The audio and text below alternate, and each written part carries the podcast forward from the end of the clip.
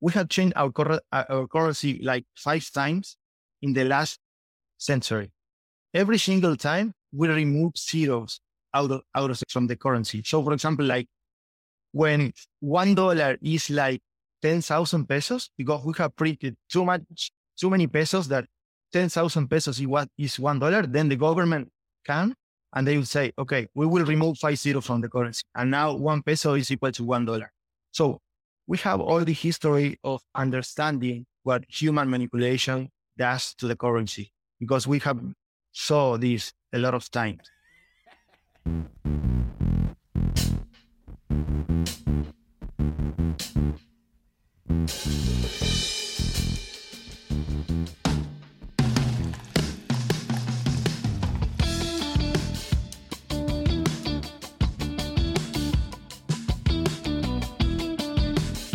Ladies and gentlemen, welcome back to Social Confoes.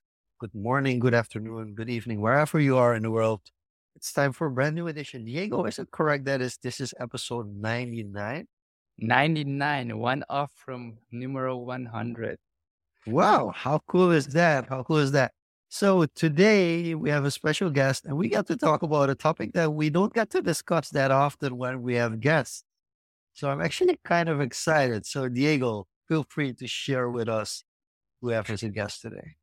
Yeah, awesome. Indeed. Today, we're going to talk a bit about a bit of investing, a bit of topics we usually get excited about, Web3, crypto, growth mindset, especially, I think, something that's, relevant to us here in Suriname, the inflation, and getting to a firsthand experience from someone from Latin America, from Argentina, actually, where they're kind of facing similar challenges, and see what we can learn. So today we have with us Ignacio, also known as Nacho Peruzzo. And we're going to talk a bit about where Nacho comes from, but I always think about, the chips, Nacho chips. But basically I met Nacho online actually through one of the NFT projects we're kind of both in actually. And they've kind of grown into a separate community. And we also talk a bit about community and how that's kind of developing. But I think without further ado, we can bring up Ignacio, also known as Nacho. Nacho, welcome to the show. Some quick background on Nacho. Basically, traditional background, chemical engineer turned self-taught investor and crypto and Web3 trader. Kind of similar to what we go through the traditional route, doctor, engineering, whatever you may call it. And he's been very active in building communities, especially in Discord. He's one of the co-founders of the Pulse, which was kind of a separate community born out of the Impact Theory project from Tom. So we're curious to learn more about Nacho and basically his perspectives, especially coming from Argentina, where we kind of have similar crises with inflation, how to escape that kind of trap that we're in on, the economic situation and what perspectives he has to see how we can go about that. So Nacho, welcome to Social Convos. It's a pleasure to have you with us. Hi, man, Diego. Hello, how are you doing? Jean-Luc, it is a pleasure for me to be here with you sharing this lovely night. So Nacho, I have to start with 2 very important questions. One, I'm actually just seeing that I'm drinking from a World Cup mug, and I have to ask, how did it feel winning the World Cup? So that's the first question I just have to ask. So, the question was difficult to listen. Actually, you was with a little glitch there, but I could hear that you were talking about the World Cup. So here in Argentina, everything have been revolutionized since the World Cup. This is something that our country was expecting for so long. Actually, I was born in the 1990. Our last World Cup was in 1986. In the 1990, we went to the finals and we lost. It was kind of a controversial call from the referee. That was a great World Cup playing Italy. And since that time when Maradona was playing, we have been waiting for this for so long. We Argentinians, just football is the number one passion. There is no doubt about it. And since we have Messi playing for us, it has been like struggle after struggle. He played a lot of finals in Copa America. He lost like 3 or 4, maybe.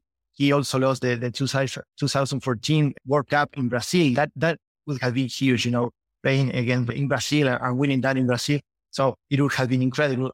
And finally now in 2021 in Qatar, kind of an strange place, but I don't know how, but a lot of Argentinians traveled there. So it was all perfect. We lost the first match.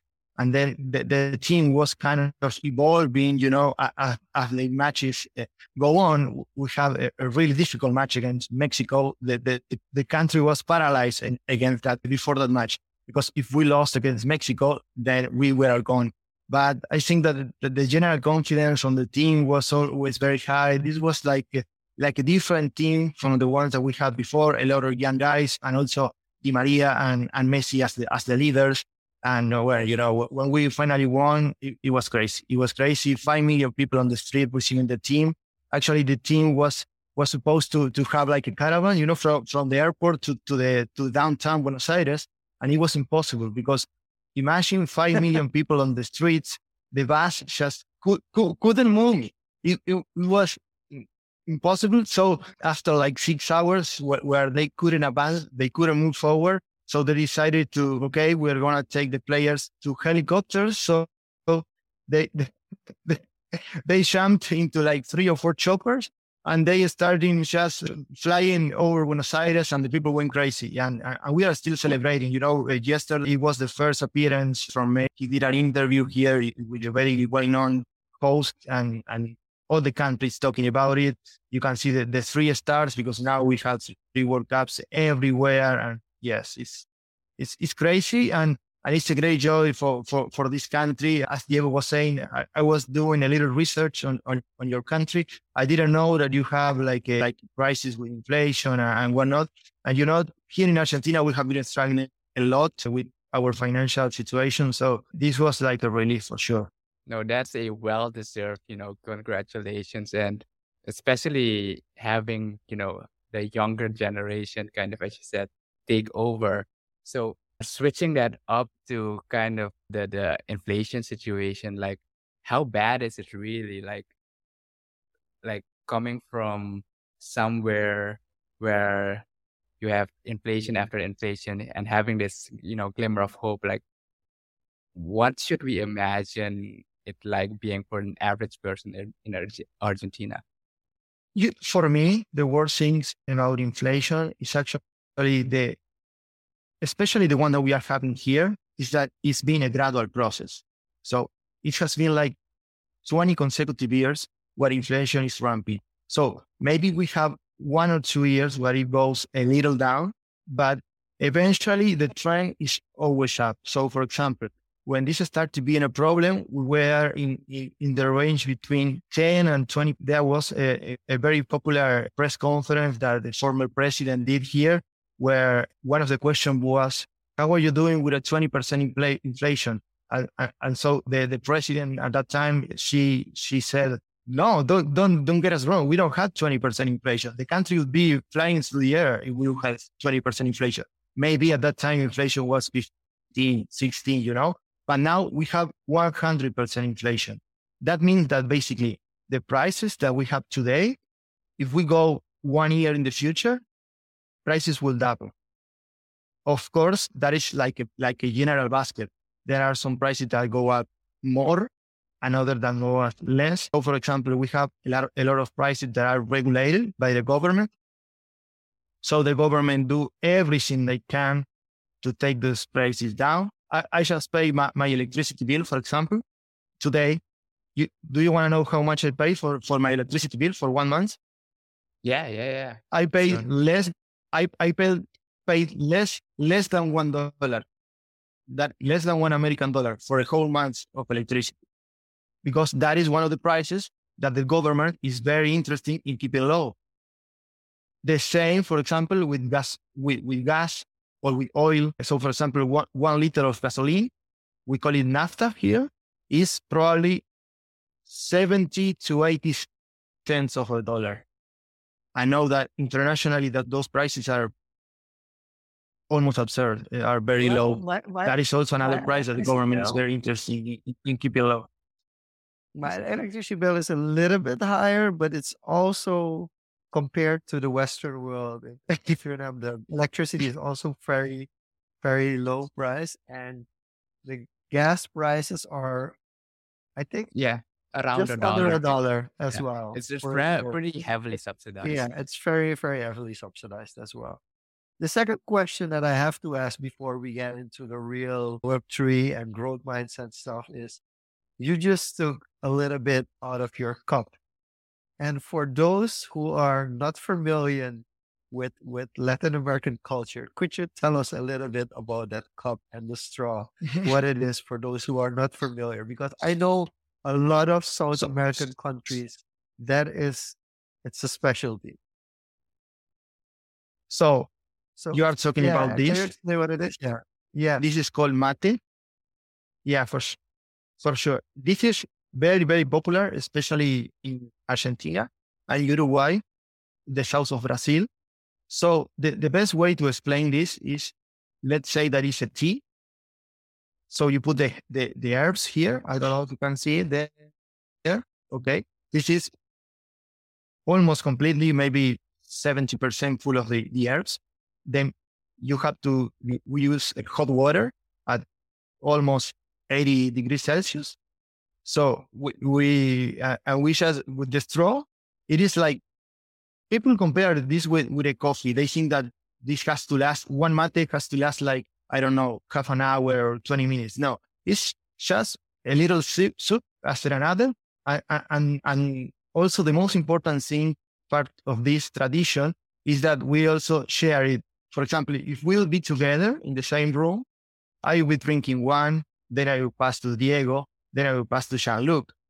So it's not only the fact that we are drinking this, but it's like we are forming community. For example, on the weekends, we'll go to our parents or friends and we'll take our mate. Or, for example, I live in a small city here, and it is very common that we'll go to the parks and just drive in the car, for example, with the family. So we take the mate, and it is like one for you, one for me. I prefer this bitter, very bitter, but for other persons, they use it with sugar. So you can use different types of herbs. You can also mixture it with different flavor of teas. So let's say that every person has like their own taste for it. For me, I like it bitter. I would like it the Uruguayan way, because I'm also live like very close to Uruguay. I live 20 kilometers away from the border with Uruguay. Basically, now that we are talking about the World Cup and Messi and all those kind of things, you'll see him almost every time that he goes to the bus or to the airplane. He is taking his mate with him, because the fact that because of the presentation, we also have this like hot water here. It is also very easy to carry. You know, you go like this, you start walking, and you go to the bus, you go to the plane, and you just sip it there, and there you go. And for example, 1 liter of water, this can last like hours. You can be like 2 hours drinking, and imagine if you are with your friends, you have like 2 or 3 hours with 1 liter of water, just sharing and drinking mate. And of course, we also may have like a sweet cookie. So it's like a tradition, and it's really nice. And we start drinking mate from very young age. If you actually want to know more of the scientific background, of scientific basis of drinking mate, do you know Andrew Huberman and his podcast? No, I can't say that I'm familiar, but it does sound very interesting. I actually never knew about this tradition. Now I have to try it. Okay. Okay. Let me explain then. For example, Andrew Huberman is a neuroscientist. He has been like in Tim Ferriss' podcast. He has been with Tom. He has been in all of those places. Now he has like a health and personal development podcast that is called the Huberman Lab podcast. And his father is actually from Argentina. So he drinks mate. And in one of the episodes, he was explaining like the properties of coffee and different things. For example, he would have one episode focused on mental health, the other on training, the other on nutrition. And so if you go to YouTube and you search for Andrew Huberman mate, he would explain all the characteristics of the mate and why he considered it that is very important to drink mate. For example, instead of drinking tea, you can drink mate. And I definitely prefer mate. I don't drink coffee, for example. Yeah, me neither. I prefer tea. But now that you're telling me about mate, definitely something on my to-do list the moment I travel somewhere nearby. And you know that the thing now with internet and with Amazon and with everything else is that this is very easy to get. You can buy almost in any part of the world. This is also one of the most important exports that we have in Argentina. And I know that, for example, some of the countries from Asia, I don't remember the name now, but some countries in Asia are drinking mate. Also because of this, what I was mentioning before, that the soccer players are drinking mate. So it's becoming like very popular. In France, they are drinking mate, and in Southeast Asia, and as I was saying, well, in Brazil, for example, you have the border with Brazil, but as far as I know, in the north region of Brazil, they don't drink mate. This is more like a tradition in the south region of Brazil. But Colombia drink mate, Peru, I don't know, Chile, but I guess they also at least a little percentage of the population. Yeah, I think I heard first heard it from somebody from Uruguay, indeed. Yeah, definitely. Speaking of tradition, like that is like, I think that's a very interesting tidbit to know, that kind of something very traditional is very popular, and especially having the Messi and, you know, the World Cup experience, being able to share and expose that part of the culture as well to the rest of the world. So I'm curious from a traditions perspective, like how is like the traditional finance world in Argentina and comparing it to something disruptive like, you know, the crypto and financial technology, especially Web3, like how is that clash happening? I'd say how are people adopting these new technologies within the boundaries of the traditional limitations? Well, one thing that we didn't mention when we were talking about inflation before in the previous question is the fact that inflation is only one part of the combo. The other one is that we have capital controls. When you have capital controls, that basically means that with you, I couldn't send money to you in Suriname or in any other places almost in the world, because the government is not like allowing us to freely transact with the rest of the world. They have like a fixed exchange rate that is not favorable for us, that is not convenient. So that with inflation is like the perfect combo for us to think outside the box. We know that our system here in Argentina is going to be bad for us, that if we have our pesos in the bank, those pesos will devalue over time. So we need to find another way. So, for example, here in Argentina, every single person buys dollars. That is the 100% of the population. Some other percentage of the population also invests in the traditional markets. Let's say fixed rate, bonds, stocks, but there we also have problems with the government because we have a lot of regulation. So, for example, we would invest in bonds. The market is closed at 5 p.m. and they would change the rules. This happened to me investing, actually. I think of my portfolio invested in secure bonds, and the market closed. The government had a press conference. They announced changes. And at the other day, 1/3 of my portfolio, the one that was in these secure bonds, that it was just slowly growing following inflation, you know, they were almost gone because it was such a confusion that my broker didn't know what to do with that, because they cannot, those were bonds where physical people and also companies were able to invest. And the regulation only applies to companies, but as I was saying, they apply this regulation probably at 6 or 7 p.m. and they start being official at the next following day. They don't have like even time to adapt. And so the other day when I went, and I saw my portfolio, it was that. You cannot imagine. I was in my traditional at the factory working, and I was just looking at my portfolio, and I wanted to cry, really. I wanted to cry. And all of those things, what actually the effect that this have is that we are always trying to, how can we preserve our wealth? And that is why I think we have this big crypto adoption. I wouldn't say that 100% of population invests in crypto. That is not true. We are far from that. But yes, a big percentage of the population know of Bitcoin. We have some, like maybe 3 or 4 fintech new companies that have been emerging since 2020, probably, where it is very easy to buy stablecoins, Ether and Bitcoin mainly.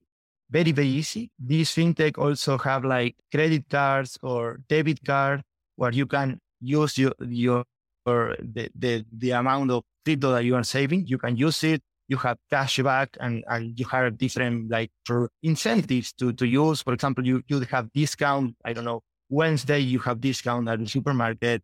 Thursday, you have discount at restaurants. Right? And that is encouraging people to use crypto. Then, another consequences of these policies that we have here is that traditional salaries, let's say if you work at a factory or if you are an accountant or if you are a doctor, our salaries are pretty low, basically because of the capital controls, because we don't have enough job offers open. So it's like supply and demand. A lot of people need to work, not enough jobs open, so salaries are low. That also have been encouraging people to start working from home, start working in Web3 projects or Web2 or digitally, basically using the internet, using the technology that we have now, and getting paid in dollars or in crypto, bypassing those capital controls that we have. And imagine that here in Argentina, in the city that I live, If your income is $1,000 a month, you can live like a king, basically. Because as I was saying, I paid $1 a month for my electricity. A typical rent here in my city would be with $100, you can rent a very nice apartment. So imagine that working in Web3, getting $1,000 a month, I wouldn't say that it is easy, but it's something that you can really achieve. So it's like a domino effect where you see, okay, my friend is working at this, my neighborhood is working at this. I also want to jump into this. I want to see what is there.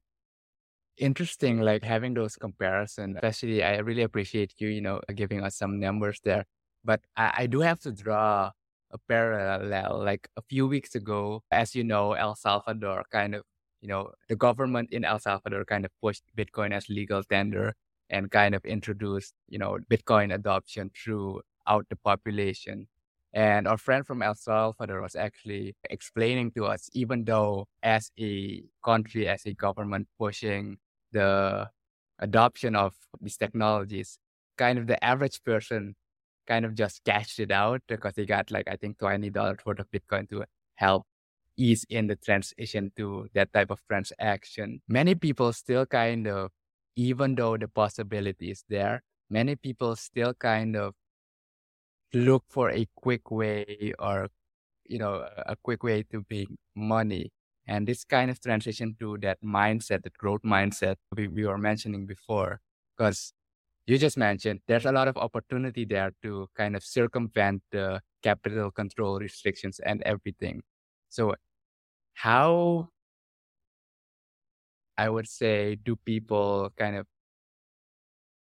in your immediate circles at least, how do people see that? If you look at your close friends, your circles, if you say an average out of 10 people, how many people actually go that extra step to try to do something for themselves and, level up? Well, actually, what I was telling you before, maybe it was the bright side of things. Those people that start thinking outside of the box and thinking that there is something beyond, that is the minority. To be completely honest, that is the minority. If I would have to talk, for example, about my close circle of friends, when they got involved in crypto, for example, during the last bull run, everything that they wanted, it was just to make a quick buck. Because as I was also saying, if you make, for example, $100 flipping one NFT, or because Bitcoin today is X price and in 1 month is 2X, you can make a quick buck. But you know how this goes. FOMO kicks in, and eventually you almost lost everything. So, for example, when I have my friends coming at me and they know that I'm involved in that, and as I was saying, especially during the last one, bull market, my advice for them was go slowly, because this is something that I have been thinking for a long time now. I have my job, my 9-to-5 job. I receive my salary. So my mind is programmed to receive the salary during the first days of the month, and then that amount of money start going down. And that is the way it is. And I can save, and the next month I will receive my other salary, and the amount of money will also increase. But when you start investing, especially in these very volatile assets, what starts happening is that, for example, today my net worth is 100, let's say. Tomorrow it is 120, and the other day is 90, and the other day is 110 again. And if you are not really understanding what you are buying, why you are doing it, what is your main goal investing in this kind of asset, you really become crazy. I remember the first time that I invested in crypto, I did it. I bought some stable coins because, as I was mentioning before, we are crazy about dollars. So the idea of having stable coins here is very, very popular. So I bought some stable coins, and that platform also offered the alternative of buying some BTC. I bought some BTC, obviously, just like maybe, I don't know, $50 or something similar. And that was like, I had no idea about Bitcoin. I did it the wrong way, probably. I was doing it with playing money. And that, in my mind, is like, okay, this is very interesting. Now I will have to start studying. What is this? So I started studying the halving, the 21 millions and everything else. But to be completely honest with you, that is not what most of the people do. And I hope now, for example, that we are in a bear market, I have almost no friends asking me about crypto. I am sure that eventually they will return. They will start asking. I have one very funny anecdote. One of my colleagues at the factory, almost at the top of the bull run, he came and he asked me, should I put every single penny that I have in Dogecoin? And I said, no, please do not buy Dogecoin. Stick to Bitcoin. You are just learning. Go slowly. And you know, of course, he didn't do what I said. And 1 week later, he would come. He told me, I bought every single saving that I have in Dogecoin. And this is also another problem when we have inflation and when we have capital controls. We start thinking very short term, and it feels like there is no way out. So probably the first alternative that we read on the internet or the first YouTube video that we watch is like the safe haven. It's like, this is my way out. This is what a lot of people are making money out of this. I need to jump into that train too. And that is a very common mistake that people do, especially here in a country with high inflation, because you feel like the pesos are just melting in your hands. You need to do something with that. And with all the control that we have from the government, when you can, at this moment, you can buy legally at the official rate, plus a couple of taxes on top of that, you can buy $200 a month. So let's say you are a young professional, you can save more than $200 a month. What do you do with the extra? Because if you keep it in pesos, those will devalue. So you just hear some meme coin there, some NFT, and you go and that is basically the bias that people have. And what I am basically trying to educate a little bit about that, take it a little bit slowly. Of course, the first time that you make a couple of bucks, that you see your portfolio increasing, take it slow. This is a long-term game. That is basically what I think. Ideally, over the long term, more people will start understanding this. But the truth is that most people don't. And that is unfortunately for sure. Should we go to the question of Diego? Should we go to the question of Farley in the comments? Oh yeah, sure. Go ahead, and I'll follow up. Yeah. So Nacho, basically you already answered part of the question, but Farley wanted to know, like, if you're a crypto greenhorn and you have no idea what to invest in, where do you start? Because like you say, there's a lot of fake crypto projects. There are also a lot of rug pools in the NFT space and in Web3 space. So what would be a good way to start for somebody who is just coming in completely new? Great question. This is, as we were discussing before, a very common mistake that people have. The first thing that I would say is that if you think that this is too good to be true, probably it's not true. And this happens a lot in crypto. You see a lot of people that are saying that they are going to change the world, that their project or their coin or their NFT is going to revolutionize this industry, that other industry. And you need to take it slow, really. This is a very nascent industry. Bitcoin has only been since 2009. ETH has been a little bit even less. It has been since 2014, I guess. And for example, Solana has 3 or 4 years. So you need to put these assets are still very volatile, and there is no safe haven, and as I was saying before. So my take on that, on that question would be separate some money for your riskier assets. You need to understand the volatility of the asset. So start very slowly. You start slowly. You get used to the volatility. So the way that I did it, the way that I was starting to feel comfortable, for example, with Bitcoin, I did a lot of research. I started listening to much more educated people than me talking about it. For example, when it was about Bitcoin, I would listen to someone like Michael Saylor, or when it was about ETH, I would go and I would listen to Vitalik. I would read his blog post. I would see what they propose. And not only the side of the champions that are defending those projects, also the other side of the coin. Those who are criticizing those projects, why are they doing that? What do you think are the intentions that they have after that criticization? Where are they investing? Are they investing in the competition?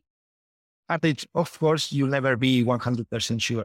But so, summarizing, for me, the best alternative, the best way to do it is taking it very slow. Don't let the FOMO kick in. You'll listen to all of the stories from the OGs, turning their first investment into millions. That could happen to you. Most likely it won't. The truth is that without doing the research, without spending a lot of hours, without putting yourself to the work, you are not going to achieve that. That is the truth, unfortunately. If I would know what is the next coin that is going to do a 100x, probably I wouldn't be here talking to you, and I would be investing in that and trading that.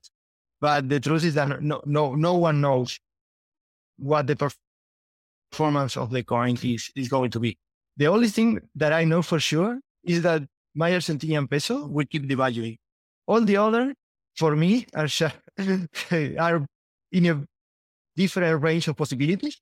For example, I have my thesis of investment in Bitcoin is that eventually the adoption will keep increasing as we are seeing, and eventually the hard cap of 21 million would make the price go up. I don't know when. I don't know what will happen in the middle. But that is my thesis. And as long as I see that Bitcoin is on its way to have the 21 million hard cap, that thesis will continue for me. For example, now it has changed the consensus mechanism, has changed the issuance that they are having. So I see it much more closely because I see human interaction is much more common in the Ethereum ecosystem. So, for example, I like what they are doing, but I'm being cautious. If I started to see Vitalik or the main developers or the general sense of the community is we need to start issuing more ETH, we need to start changing this, we need to start changing that. Well, that would be a red flag for me. So, be very cautious with the with the future plans of the projects. That would be what I would say. And listen to those champions. Also listen to those not defending the project. That would be my main advice. So in summary, basically, what you're saying is it all comes down to learning and educating yourself, but also forming your own thesis around it. Like that's the important thing, because you have to believe that it's possible and not just listen to someone else, essentially. And I think you made a good point there about, listen to the champions, to the people, but also listen to the critics. Why are they criticizing everything they do? And I was going to ask, what your thesis was on Bitcoin. And I got a general sense of that. Yes, your local currency, basically, if you project it to the future and if you look at the historical performance, obviously historical performance isn't indicative of future returns, but you can see trends there. And if you see across all Latin America, across basically any country that's not EU or Europe, basic inflation just goes up. Debt just keeps increasing. And the way to think about it is, how do you minimize your risk? How do you, spread out your assets to minimize or at least outpace that inflation rate to help protect your wealth? So I wanted to elaborate a bit more on your thesis on Bitcoin specifically. We can talk about ETH a bit more, but Bitcoin specifically. Because as it's projected now, like the 21 million will be reached around the year 2140. We'll all be corpses by then, basically. So we're not gonna see that. But as we're gonna experience a few more happenings, like now it's projected every 3 to 4 years, and that means the supply just decreases. And over a long period of time, people lose their keys, people lose their wallets, and the supply gets, I say, artificially less. And if you apply basic supply and demand principles, less supply means an increase in value if you denominate it in a currency like the US dollar. So what is your main thesis behind, I'd say, Bitcoin? Why you think that is a viable asset compared to something like gold or oil or something else? What's your underlying fundamental principle? Why you see Bitcoin maybe working? Okay. If I will tell you why is the main reason that people buy dollars here in Argentina, is because we don't control the issuance of dollars. So basically people here knows that dollar supply here is limited. We don't have the printing machine for dollars, while we do have the printing machine for pesos. So that creates a huge imbalance where we have a scarcity of dollars and a lot of pesos coming into the market every single year. So we'll have, for example, the exchange rate between dollars and pesos may go up and down eventually, but the general trend, we have changed our currency like 5 times in the last century. Every single time we remove zeros out of from the currency. So for example, like, when $1 is like 10,000 pesos, because we have printed too many pesos that 10,000 pesos is $1, then the government can, and they will say, okay, we will remove 5 zeros from the currency. And now 1 peso is equal to $1. So we have all the history of understanding what human manipulation does to the currency, because we have saw this a lot of times. So it's not the same scale. It's a much slower scale, but we have seen the same with the euro, with the dollar, with the British pound. The other day I was listening to a podcast and they were mentioning that, I don't remember, but it was in the 19th century that with 1 British pound, you could buy like eight cows or 9 cows or something like that. And now imagine with 1 pound, what can you buy? Maybe 1 coffee. So the rate is not the same. They haven't had the need to remove a lot of zero from the currency. The same with the dollars. If you go to and watch at this series that have been inspired in like 100 years ago, for example, you'll see like what they can buy with 1 cent, with 5 cents, how like $1 is like a lot of money. So we have this tendency, like when we let the government, when we have the human manipulation to the currency, it eventually goes down. So my thesis for defending Bitcoin is that at a different rate, my Argentinian peso, I'm sure that I won't, during my lifetime, I'm sure that I will see this peso that we have today will collapse completely. They will have to remove it. They will have to change the name. They will have to create another new currency with a new exchange rate, because today $1 is almost 400 pesos and the rate is increasing. So it is a matter of 10 years until we have like $1, 1,000 or 5,000 pesos. And at that point in time, it is worthless, basically the money. So I'm seeing, especially after COVID, that is basically where I got into crypto and into NFTs and everything else. I started seeing that very same behavior that we have been having here in Argentina in the developing country.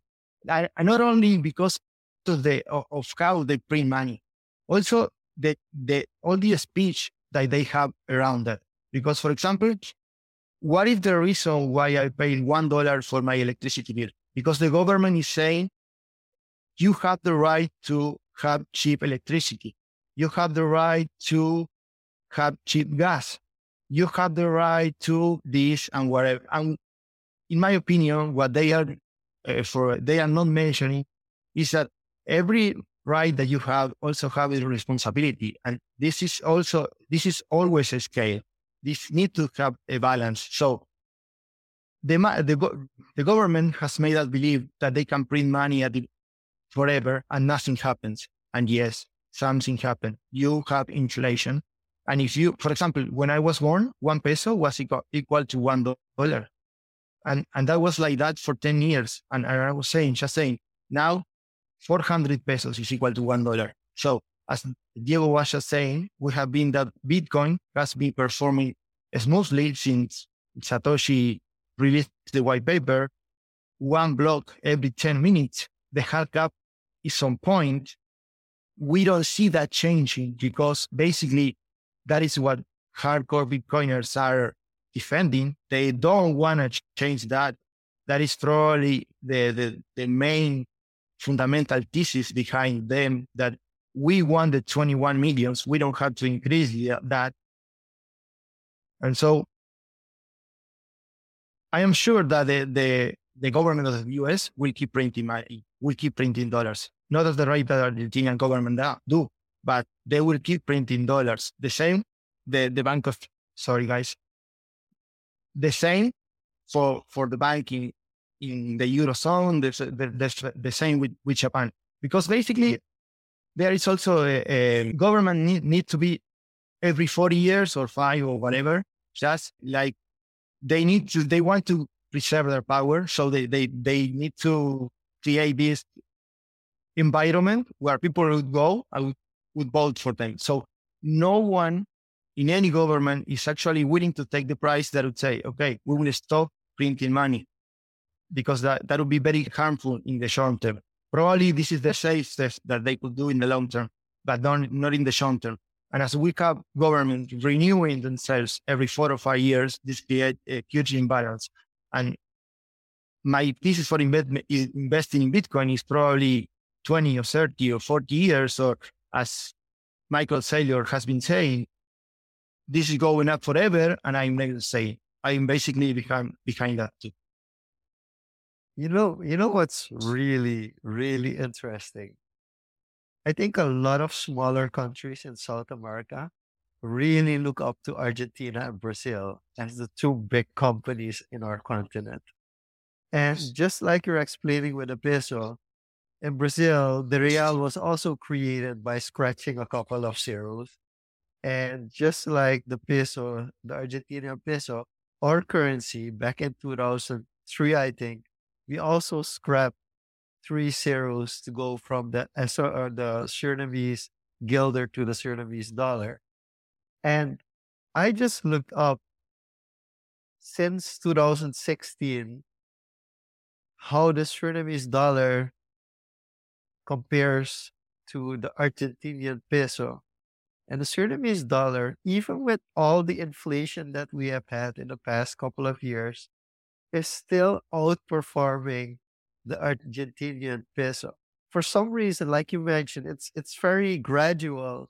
So Argentina has never been like in a list of these are the 10 countries with the highest inflation. But for some reason, it's still the peso is performing worse than our currency, which we are really like, hey, what's going on already? So that's really mind-blowing, especially because we, especially from Suriname, perceive Argentina as an economic bigger player and a bigger country in South America. So it's really, really baffling. But you also mentioned that there's a limit to getting how much US dollars you can buy in Argentina. How easy is it to get those dollars? Is it easy to get US dollars in Argentina, or is that a hassle as well? You guys, you should come here to see how easy it is to get dollars in the black market, because this is another thing that is very common for governments. They believe that they can create all of these regulations and they will control the whole situation. And every time that you put like one regulation, people will try to escape that. And that is exactly what is going on here. If I want to buy dollars, the only thing that I have to do is go to my WhatsApp group with my friends and I say, guys, I need $100. Who is selling? As easy as that. That is the truth. And that is something that the government cannot control. So that is also another one of my thesis for crypto. When they are saying, we're stopping crypto, the government is going to ban crypto or whatever, how they are going to do it. If here, supposedly you can only buy $200 a month and on your bank, but on the other hand, you can call a friend and he will sell the dollars. I mean, there is no way they can stop that. I would send you a pic here in downtown my city. We have the Banco Nación, one of the biggest bank of the nation. And then we have Bank Entre Rios, which is my province. In the downtown, those are the biggest building here. They are like all these giant constructions because banks need to look strong and whatnot.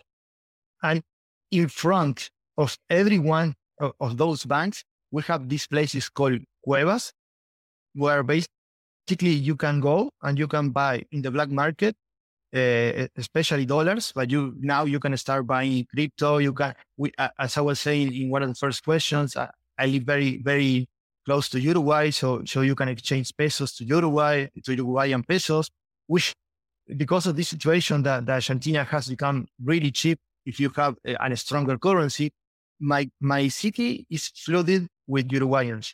They buy everything here. They go to the supermarkets and they take everything. They go to the restaurants, hotels. Everything is packed with Uruguayans. Of course, this has another side of the coin. If you go to Google and you search exchange rate between Argentinian peso and dollar, you'll find the official exchange rate. That is the one that you can access $200 a month with some extra taxes. So it's not completely that. I know it's a mess. We Argentinians, we understand this, but for 99% exactly of the world, it's just crazy. I just looked up the numbers for you before this episode. Today, the official exchange rate between Argentinian pesos and dollars is 180, and the unofficial, the one that I would get if I call my friend, hey, I need dollars, is 380. So we have a premium of more than 100%. So if you ask me how easy it is to get your hands with dollars, it is really easy. The price you have to pay is different. That is the only thing. And now you'd ask me, okay, but no, I just want to buy the official exchange rate. What should I do in order to get that rate? Well, that is where you need to get closer and closer and closer to the government, because that is the truth. Unfortunately, that is the truth. And that is why we have all this corruption. We have all all these people trying to so desperate to be government and to start manipulating the money. Because imagine, at this moment here in Argentina, the most lucrative business that you have is if you can get dollars at 180 pesos, import goods and services from overseas, and you bring them here to Argentina. For example, a couple of months ago, we have the world record for Coldplay shows. We have like 12 consecutive Coldplay shows in the River Plate Stadium. Every single show was packed with more than 50,000 people. And people were saying, how it is possible that we have so many Coldplay fans? No. And I was thinking, no, we have Coldplay is a great band, one of the best in the world probably. But for the person that brought the band here to Argentina, his business was not bringing Coldplay. His business was getting his hand in official dollars and selling tickets at the unofficial exchange rate. That was his business. And that is something that a lot of people don't understand. And we have all those imbalance here, and it's crazy. And I hope that the rest of the world really understand. And as I was saying, every time that we have one regulation, we have 2, 3, or 4 different ways that we try to escape that. That is the way it is. That sounds very familiar. I'm looking at your face, and look at you like, oh my God. Yes, these were just comparisons. But I think what people have to understand, there's also a generational shift.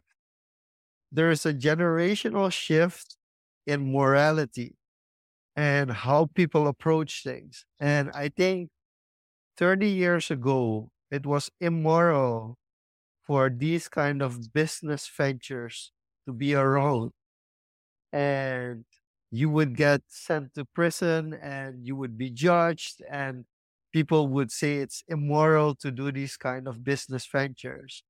But as generations change, there's a different perception about governmental control. There's a different perception about the importance of money or the role the money plays.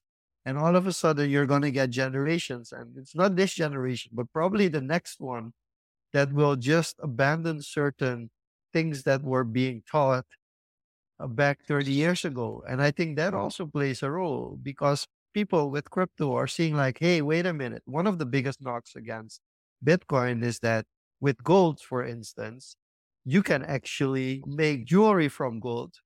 But with oil, there are people that are investing in oil. All oil also doesn't really have, people consume it, but it doesn't have like, hey, I have 10,000 barrels of oil. I can make use of it. And it's with Bitcoin, the idea is like, okay, but what can you use it for? But what people forget is the investment value. There are only 21 million Bitcoins, and there will be more than 21 billionaires by the time Bitcoin is completely mined. So there is enough reason and trust for people to invest in it. And for some people, a Bitcoin has more value than their local currency. And I think that will only become more as time grows. And I think that's a very interesting dynamic shift and change that's going on between generations, where somebody, a boomer, for instance, would say like, I would never invest in that because it makes no sense. A Gen Z will say like, actually, this makes more sense than believing in your state and thinking that your government will solve all your problems. So it's really interesting to think about. Yeah, I was just going to say that it is very common to hear that Bitcoin has no utility while gold can be used as jewelry and whatnot. And I have developed this confidence over the time that I am asking money to be money, and that's all. And Bitcoin, I think, is the best money that we have because of the property that we have discussing and a lot of property that we cannot discuss. And probably that physical nature of gold was what made it fail as money in our time, because it was really easy for the government to confiscate it. And to actually, if we are talking only about the properties of gold, probably an ounce of gold should be like, I don't know, a lot of, much more than it is today. And why is that it is so difficult for gold to take place as the global reserve currency now? Because most of gold is owned by governments and they will never sell it. So that is what I think. I am asking money just to be money. I don't need my Bitcoin to have a necklace Bitcoin or anything else. I just want it to be money, and I want it to be mine, and I don't want it to be taken away from the government. Because the thing is that with the peso that I have, or with the dollars, yes, you can have the physical bill, right? But you need to think about this like a cake. Every time that the government prints more, your take there is lower and lower and lower. And it is basically as if they would start basically taking your money out of your control. And with Bitcoin, as we have the 21 million hard cap, let's say you have one Bitcoin, that is what it is. 1/21 million. And that will, if you take good care of your part, yours forever. I agree. And as Robert Breedlove would say, basically inflation is stepped in on your principle on, you know, the pie getting smaller because the increase in supply. Basically, you're extracting value from your citizens by increasing the supply and decreasing their purchasing power, whereas Bitcoin is basically the supply is limited or restricted. And kind of, if we're talking about Ethereum now, switching to proof of stakes with the ultrasound principle becoming deflationary. It's curious to see how that's going to play out, but that's a whole different topic in itself. But as we're reaching the hour mark, I want to wrap up with you a bit on a little more lighthearted stuff. We talked a bit about inflation. We talked about your experience. Really appreciate you sharing like the perspectives and the parallels that we can draw here. As Jean-Luc says, we should be even happy that our inflation rate is going so slow compared to the rate it's going in Argentina. Basically, it's what we're hearing. But to switch it up and to close this episode off, when we asked you to write your, like, send us a quick bio to introduce you, you mentioned you use ChatGPT to write your bio. So I'm curious to know, like, what did you prompt in ChatGPT to get that whole bio written? So, yeah, basically, podcasting is my favorite way of content creation. So I'm listening to, at this point in my life, a lot of podcast episodes, thousands of them probably. So I really know how to write an introduction for a podcast episode. But I'm native Spanish. I needed this to be written in English.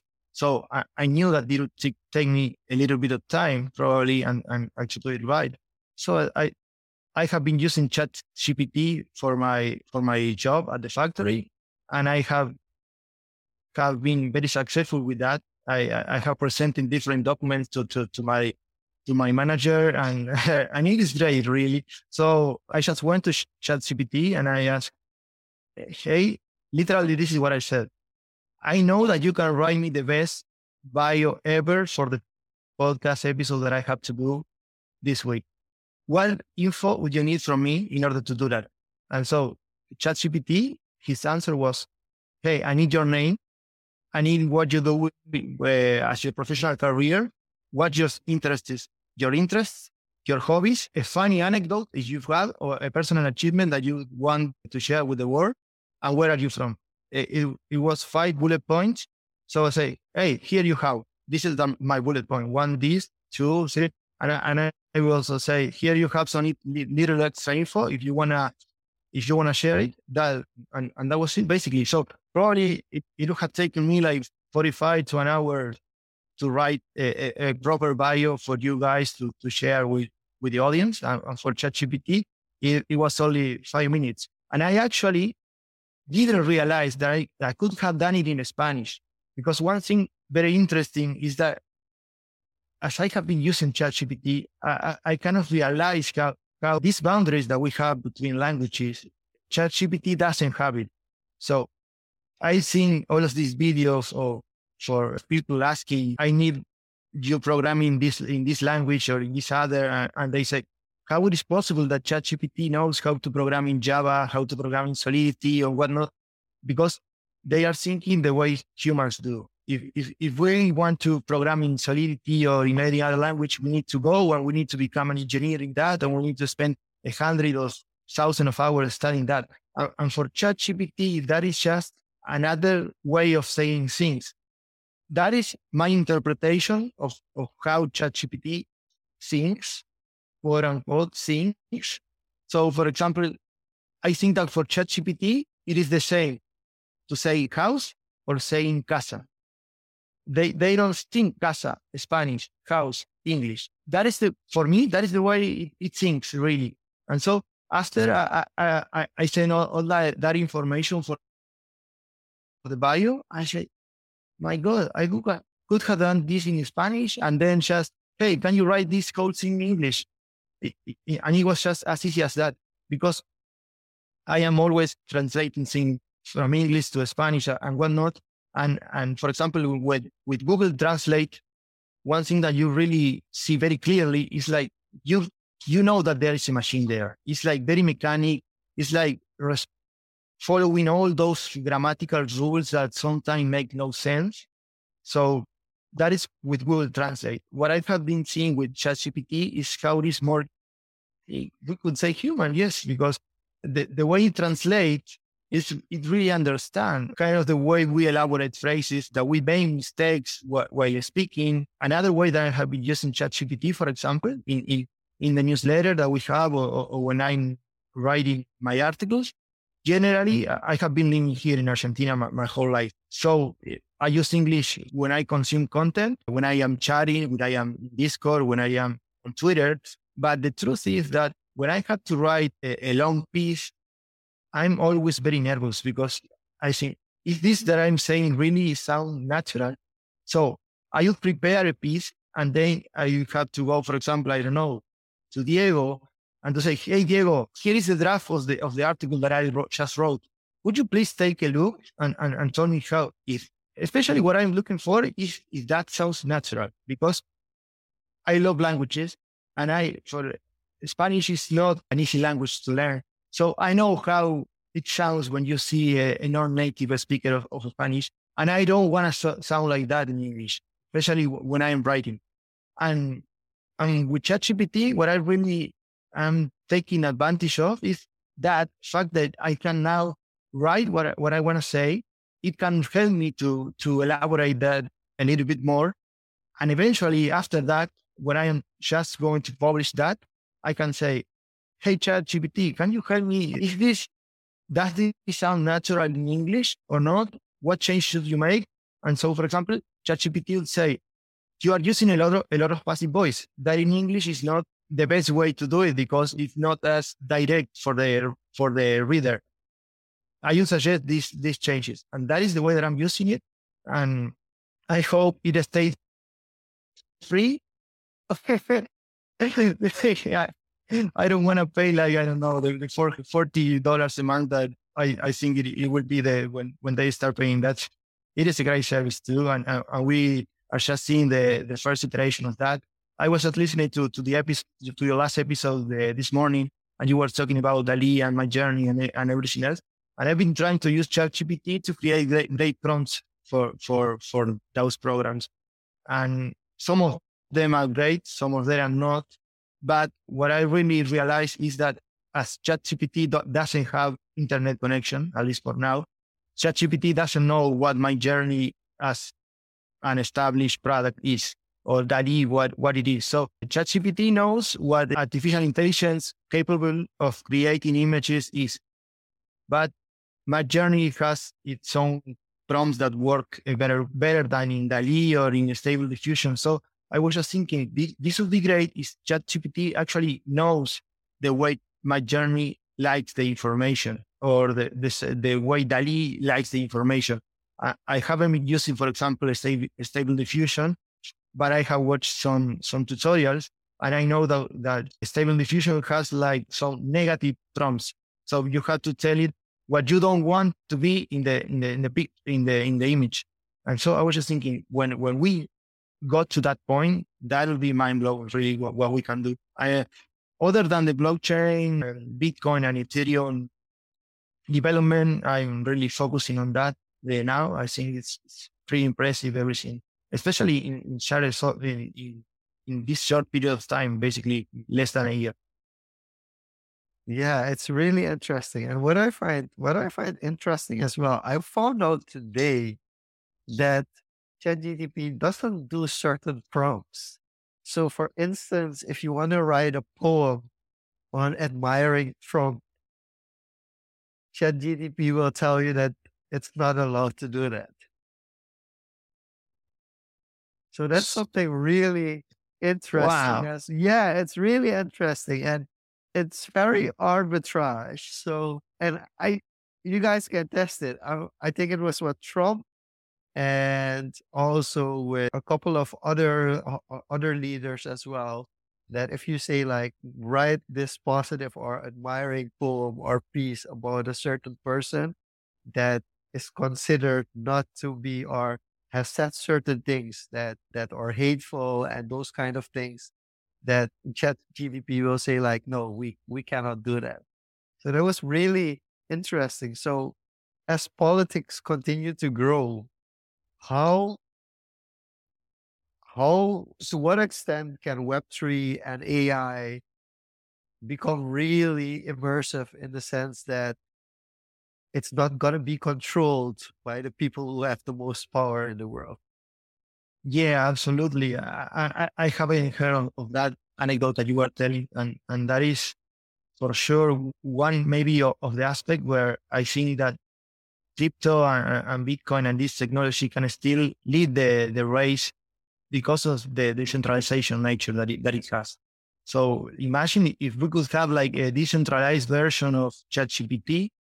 Of course, it will have a lot of bad things too, as we are seeing in crypto. We'll need to be much more careful with everything that we do. But I'm really not in favor of censoring, not this side, not this other side of the spectrum, right? For me, if we can keep the spectrum as wide as possible, that is the way to go. And we actually need to educate people why certain leaders behave this way and certain others this other way. But I think that censoring is actually not the way to go. So I would really like to, for example, the image generating AIs, I know that they have certain prompts that they would tell you, no, I cannot create that images. That is really, I think, the nature that this technology is so new. There is a lot of room for improvement. There is a lot of room for doing cool things, great things, and evolve humanity. Unfortunately, we could also have bad things happening. And that is where I think we need to pay close attention. And I love to see governments really paying attention to that, to those people who really want to harm people, to harm society, to maybe if you just want to have a funny poem talking about Donald Trump, what is the problem with that? Probably, I mean, why are you censoring? Probably if you are censoring it, you are going to say, hey, look what happened. And because of the negative flip-flop there, most likely you have more interactions or people will start asking more because you couldn't do it, that the actual effect that it would have had if you could have like create the poem. Let's say it was just a funny poem that you wanted to have, and now we are talking about that here, that you couldn't do it, and why was it? I can definitely see us go on for at least another hour as we open this up. But unfortunately, we're going to have to put a stop at it here, because Nacho, a really, really great conversation. And I'd say your English is really, articulate in the message you're trying to convey. So props to your English. You didn't need to warm up, I think, or you did your warm up before we started.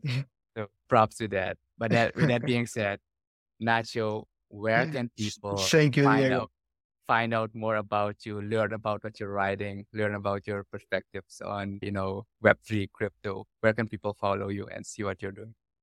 Thank you, Diego.